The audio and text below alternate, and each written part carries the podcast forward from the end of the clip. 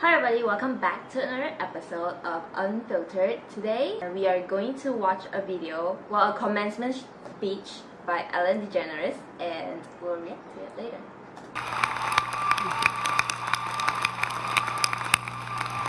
Oh boy, thank you so much.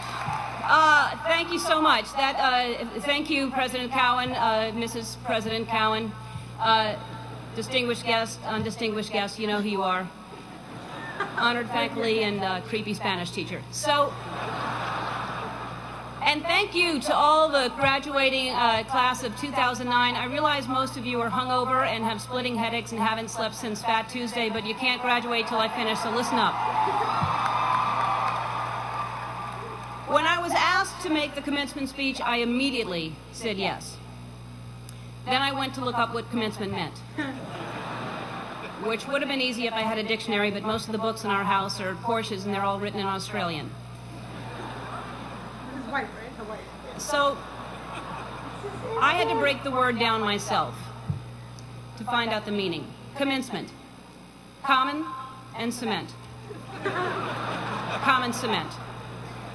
You commonly see cement on sidewalks. Sidewalks have cracks, and if you step on a crack, you break your mother's back. So there's that. But I'm honored that you've asked me here to speak at your common cement. I thought that you had to be a famous alumnus, alumni, alumnum, alumnus. You had to graduate from the school, and I didn't go to college uh, here. And as uh, I don't know if President Cowen knows, I didn't go to college at all, any college. And I'm not saying you wasted your time or money, but look at me, I'm a huge celebrity.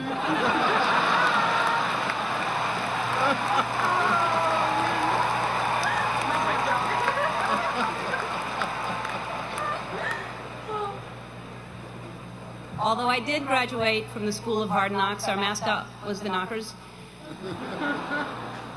I spent a lot of time here growing up. My mom worked at Newcomb, and I would go there every time I needed to steal something out of her purse.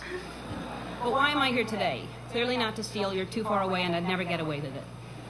I'm here because of you, because I can't think of a more tenacious, more courageous gradu- graduating class. I mean, look at you all wearing your robes. Usually, when you're wearing a robe at 10 in the morning, it means you've given up. I'm here because I love New Orleans.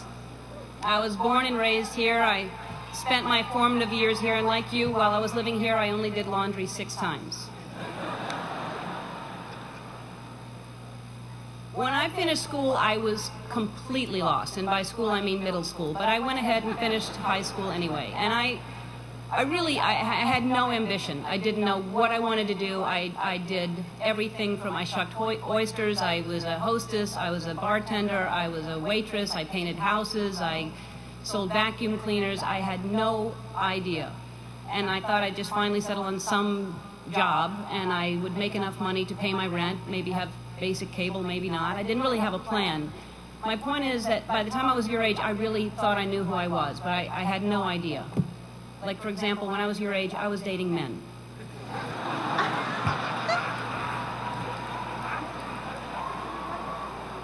What I'm saying is, when you're older, most of you will be gay. Is anybody writing this stuff down? Parents?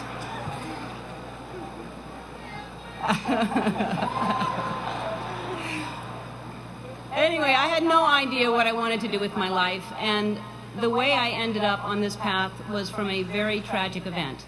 I was uh, I, maybe 19, and my girlfriend at the time was killed in a car accident.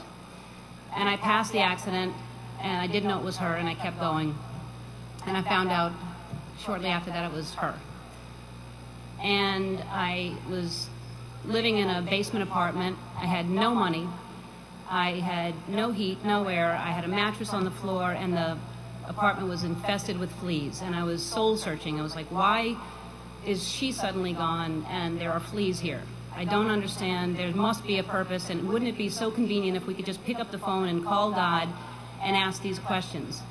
And I started writing, and what poured out of me was an imaginary conversation with God, which was one sided, And I finished writing it, and I looked at it and I said to myself, and I hadn't even been doing stand up ever. There was no club in town. I said, I'm going to do this on The Tonight Show with Johnny Carson. At the time, he was the king. And I'm going to be the first woman in the history of the show to be called over to sit down. And several years later, I was the first woman in the history of the show, and only woman in the history of the show, to sit down because of that phone conversation with God that I wrote.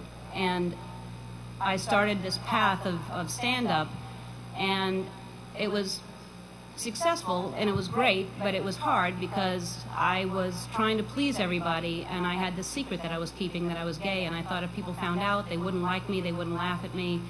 Then my career turned into I got my own sitcom and uh, that was very successful, another level of success. And I thought, what if they find out I'm gay? Then they'll never watch. And um, this was a long time ago. You probably this was when we just had white presidents. But anyway, this was back many years ago. And I finally decided that I was living with so much shame and so much fear that I just couldn't live that way anymore. And I decided to come out and make it creative, and my character would come out at the same time. And it wasn't to make a political statement, it wasn't to do anything other than to free myself up from this heaviness that I was carrying around. And I just wanted to be honest. And I thought, what's the worst that can happen? I can lose my career. I did. I lost my career. I got the, the show was canceled after six years without even telling me. I read it in the paper. Um, the phone didn't ring for three years. I had no offers. Nobody wanted to touch me at all. Um, and yet I was getting letters from kids that almost committed suicide but didn't because of what I did. And I realized that I had a purpose. And it wasn't just about me and it wasn't about celebrity, but I felt like I was being punished. And it was a bad time. I was angry, I was sad. And then I was offered a talk show. And the people that offered me the talk show tried to sell it, and most stations didn't want to pick it up. Most people didn't want to buy it because they thought nobody would watch me. And uh, really, when I look back on it, I wouldn't change a thing. I mean, it was so important for me to lose everything because I found out what what the most important thing is is to be true to yourself. And uh, ultimately, that's that's what's gotten me to this place. I don't live in fear. I'm free. I have no secrets, and I know I'll always be okay because no matter what, I know who I am. So, in conclusion, when I was younger, I thought success uh, was something different. I thought, when I grow up, I want to be famous. I want to be a star. I want to be in movies. When I grow up, I want to see the world, drive nice cars. I want to have groupies. To quote the Pussycat Dolls. How many people thought it was boobies, by the way? It's not, it's me. groupies. I thought it was boobies. But my idea of success is different today. And as you grow, you'll realize definition of success changes. For many of you, today, success is being able to hold down 20 shots of tequila. For me, the most important thing in your life is to live your life with integrity and not to give in to peer pressure to try to be something that you're not. To live your life as an honest and compassionate person, to contribute in some way. So, to conclude my conclusion, follow your passion, stay true to yourself, never follow someone else's path unless you're in the woods and you're lost and you see a path, then by all means you should follow that. Um, don't give advice, it'll come back and bite you when they ask. Don't take anyone's advice. So, my advice to you is to be true to yourself and everything will be fine. And I know that a lot of you are concerned about your future, but there's no need to worry. The economy is booming, the job market is wide open, the planet is just fine. It's going to be great. You've already survived a hurricane. What else can happen to you? And as I mentioned before, some of the most devastating things that happen to you will teach you the most. And now you know the right the right questions to ask for your first job interview. Like, is it above sea level? So, to conclude my conclusion that I previously concluded in the common cement speech, I guess what I'm trying to say is life is like one big Mardi Gras. But instead of showing your boobs, show people your brain. And if they like what they see, you'll have more beads than you know what to do with. And you'll be drunk most of the time. So to the Katrina class of 2009, I say congratulations. And if you don't remember a thing I said today, remember this. You're going to be okay. Dum, doo, doom, doom, doom. Just dance. So, what do you think? So, after the uh, commencement speech, what do you think? I think it was freaking awesome. Oh my god, Ellen, I love her Ellen so is much Ellen more. is. Oh my god, Ellen is one in a million. Oh my god. She is so. She's the definition of life. you Yeah, know? with you know everything like um, Yeah. wittiness, um, challenges. You know, Mm. she's different in her personality, but she stands out in it. Oh my god, she's yeah. amazing. Do you remember like when she was talking about the girlfriend died? Yeah, And and she suddenly, passed by. Yeah, and suddenly she turned it around and make it like a joke. I, I'm sure she didn't want to make the situation Yeah. a joke. She just wanted to make it feel Better. not so heavy Yeah. in other people's heart because a lot of times when we tell people our problems, when we tell people, oh, this person died, that person died, we are actually like giving them a burden or like giving them something to hold over For their to hold, shoulders. yeah, but when she make like a small joke, it lifted the weight a little bit. I Yeah. feel like because like we, after we, that, we, yeah. I, like I did not feel the pain Mm. she was telling me that her ex girlfriend actually yeah. died. So yeah, what do I, you? I, I like how she brought the positivity out of you know. Oh my gosh, she's Mm. just amazing. Like you cannot define Ellen. You cannot. You, you, oh my god, she's amazing. I think Ellen is yeah. a beautiful person. She's. We need her in Malaysia in our university talks. Yeah. Honestly, in our graduations. What do you think? I feel like there's a very important message, um, like in that because it feels like she's trying to tell us that no matter where you are, being You're true gonna be yourself, okay, yeah. being true to yourself will always bring you further than trying to be something you're not. Yeah, and there's one thing she mentioned though: don't take advices and don't Give advice. don't give advices, which is yeah. Even though she turned into a joke later on, but she's right because when we listen to opinions, there are some people who are strong enough to not get led on by it. Some are they're just wanting to seek an opinion, but they don't want to take it. Mm. You know, and then there's some people who only refers to other people's opinions because they don't have any of their own and they and they refuse to stand on their own you know advices and their opinions so i think that was a really good that's what that's what that's what i took away from the video today I, I think it's uh, different for me because I like listening to people's uh, opinions Not really. I like giving people advice, but I don't take advice. Do you get what I mean? Yeah, Like, I I, I, a lot of people come back to me and say you give a lot of good advices, and I, when I take it, when they take it, they actually do well. Mm-hmm. But me receiving advice, like Is it I, difficult?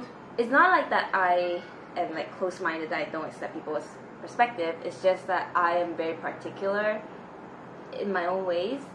That when people give me a suggestion, yes, I will accept it. Yes, I will, you know, take it in. But I'll be very selective of what I've taken. If that makes sense. yeah Because like you only apply those advices on you if you think that you're relatable Yeah. like you, you, can, you can relate to it Mm, yeah, because like sense. not not a lot of people know who you are and your background, things like that. yeah Like, you are who you are that, that that's exactly what ellen said you know you should know who Mm. you are your identity and that's Yeah. really really something that we really need to learn how to adapt i think we Mm. we as youngsters we do not do that Yeah. at all and that's really bad So yeah, if you're still soul searching for yourself, it's okay. yeah do it I, i've had my soul searching moments so it's Yeah. it's it's do what you think is right don't listen to anyone else and um, you know feel burdened by it. this is your life you are going to rule it you're going to live it for the next Yeah. 20 30 40 50 years Mm. If Ellen has not came out and be like the gay person, she she won't is, be yeah. who she is today. Today, yeah. She won't be as successful as she was today, and she won't have inspired so many people that she has today. So just keep that in the back of your mind. Like maybe whatever you do now, maybe it feels wrong, maybe it feels very hard and challenging, but someday it, you're to be okay It'll, it'll pay off. yeah So yeah, that is it for today. It's just Yeah. a a quick one. and i think i'm still in in the whole ellen speech yeah, I, I feel like we really still good. need like a time to process this yeah, but Yeah. it was a really good uh, wake up call for a lot of us to Yeah. just be ourselves because in this world, as we said on the last episode, that social media can define who we are and also define who we should be. But this is like a punch in the face saying you should Yeah, just be a reality who check you are. we all need it sometimes so if you have friends who give you good reality checks keep them close hmm honestly So yeah, so that's about it for today thank you guys for watching, and we will see you next time. And also if you would like us to react to any other videos put it down in the comments. We will look into it definitely. Thank so you. till then this is serene. And Everlyn. thank you for tuning into unfiltered